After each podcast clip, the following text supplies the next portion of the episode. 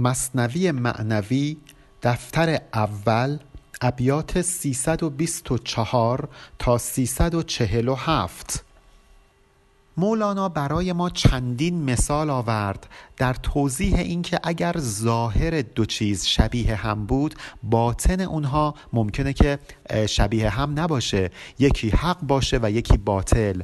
در این راستا داستانی برای ما تعریف می‌کنه. داستان پادشاهی که یهودی بود و نصرانیان رو میکشت.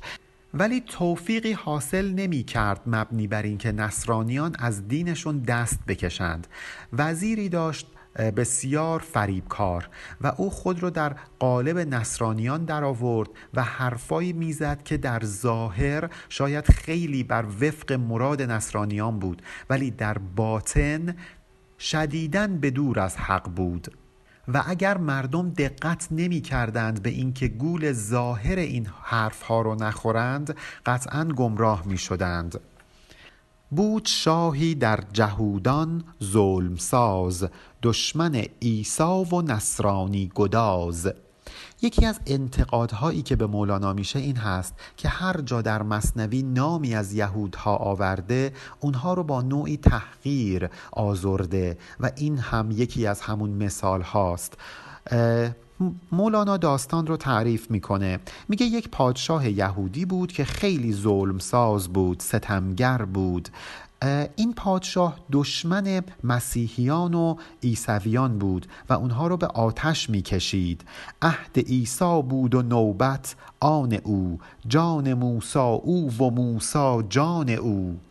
دوران دوران پیامبری حضرت عیسی بود.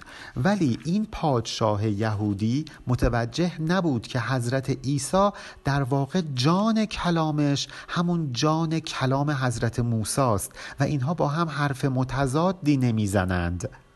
و خداوند به ما مسلمین هم در آیه 84 سوره آل امران یاد میده که حرفی که پیامبرمون می‌زنه همون حرف حضرت ابراهیم حضرت اسماعیل اسحاق یعقوب و پیشینیای اونهاست. همون حرف موسی و حرف عیسی و فرقی بین این حرف ها وجود نداره. لا نفرق بین احد منهم و نحن له مسلمون. ولی این پادشاه یهودی متوجه این موضوع نبود. شاه احول کرد در راه خدا آن دو دمساز خدایی را جدا. این شاهی که مثل انسانهای دوبین قادر نبود که به حقیقت موضوعات پی ببره و همه چیزهایی که فقط یکی بودند رو دو تا می‌دید بین این دو دمساز خدایی یعنی عیسی و موسی فرق میگذاشت. دمساز یعنی رفیق و موافق. یک مثال می‌زنه مولانا در این خصوص. گفت استاد احولی را کندرا رو برون آر از وساقان شیشه را. یک استادکاری به شاگردش که احول بود لوچ و دوبین بود گفت برو از اون اتاق اون شیشه رو وردار بیار. گفت احول زان دو شیشه من کدام پیش تو آرم؟ بکن شرح تمام. این شاگرد که احول و دوبین بود رفت توی اون اتاق. دید دو تا شیشه اونجاست در حالی که واقعا یک شیشه بود ولی این از روی بیماری اونها رو دوتا می‌دید. برمیگرده به استاد میگه من کدوم یکی از این دوتا شیشه رو باید برات بیارم؟ گفت استاد آن دو شیشه نیست رو احولی بگذار و افزون بین مشو. استاد به شاگردش میگه اونجا که دوتا شیشه نیست این لوچبازی ها رو بذار کنار. افزون بین مشو اینقدر کسرت بین مباش. گفت ای استا مرا تعنه مزن. گفت استا زاندو یک را در شکن. اون فرد احول که واقعا جلوی چشمش دو تا شیشه می‌دید برگشت به استاد گفت استاد منو اذیت نکن اینجا واقعا دو تا شیشه است. استاد هم ناراحت میشه و میگه اصلا یکی از اون دو تا شیشه رو بشکن. شیشه یک بود و به چشمش دو نمود. چون شکستو شیشه را دیگر نبود. در واقع اونجا فقط یک شیشه بود و وقتی این شاگرد احول یکی از اون شیشه ها رو شکست در واقع دیگه شیشه ای وجود نداشت. چون یکی بشکست هر دو شد ز چشم. مرد احول گردد از میلان و خشم. وقتی که اون دوتا شیشه یکی شکسته شد در واقع هر دو شکسته شد چون در واقع یک شیشه بیشتر وجود نداشت. عین همین حالت وقتی هست که ما دچار امیال نفسانی یا خشم کاذب میشیم. هر دوی اینها انسان رو احول می‌کنه و اجازه نمیده که واقعیت اتفاقات رو دریابد. خشم و شهوت مرد را احول کند ز استقامت روح را مبدل کند. این خشم و شهوت باعث میشه که روح انسان از حالت تعادل و توازن خارج بشه. واقعا مولانا داره روانشناسی می‌کنه و میگه که ما وقتی دچار خشم یا دچار شهوت بشیم روحمون از حالت توازن خارج میشه و وقتی ما اسیر خشم و هوای نفس خود بشیم چنان خللی در روح ما ایجاد میشه که دیگه نمی‌تونیم واقعیت موضوعات رو دریابیم. روح روحمون مبدل میشه یعنی روحمون دگرگون میشه. چون قرض آمد هنر پوشیده شد. صد هجاب از دل به سوی دیده شد.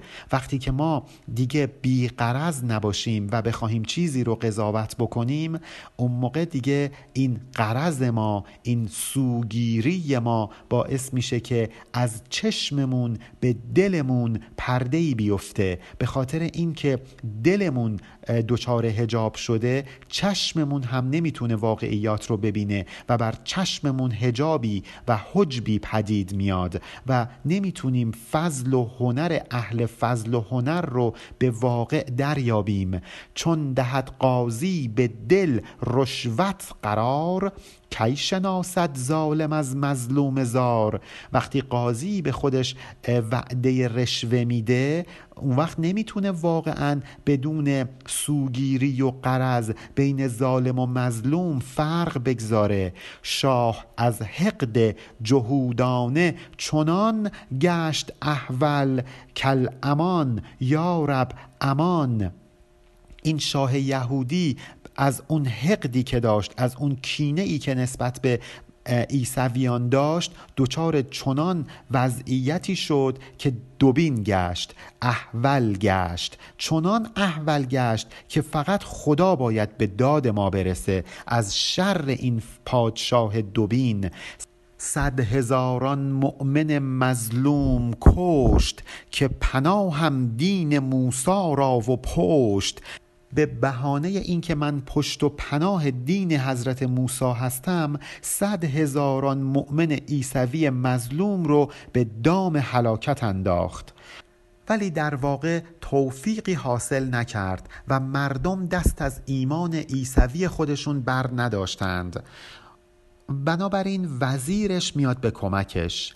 او وزیری داشت گبر و اشوده کو براب از مکر بربستی گره.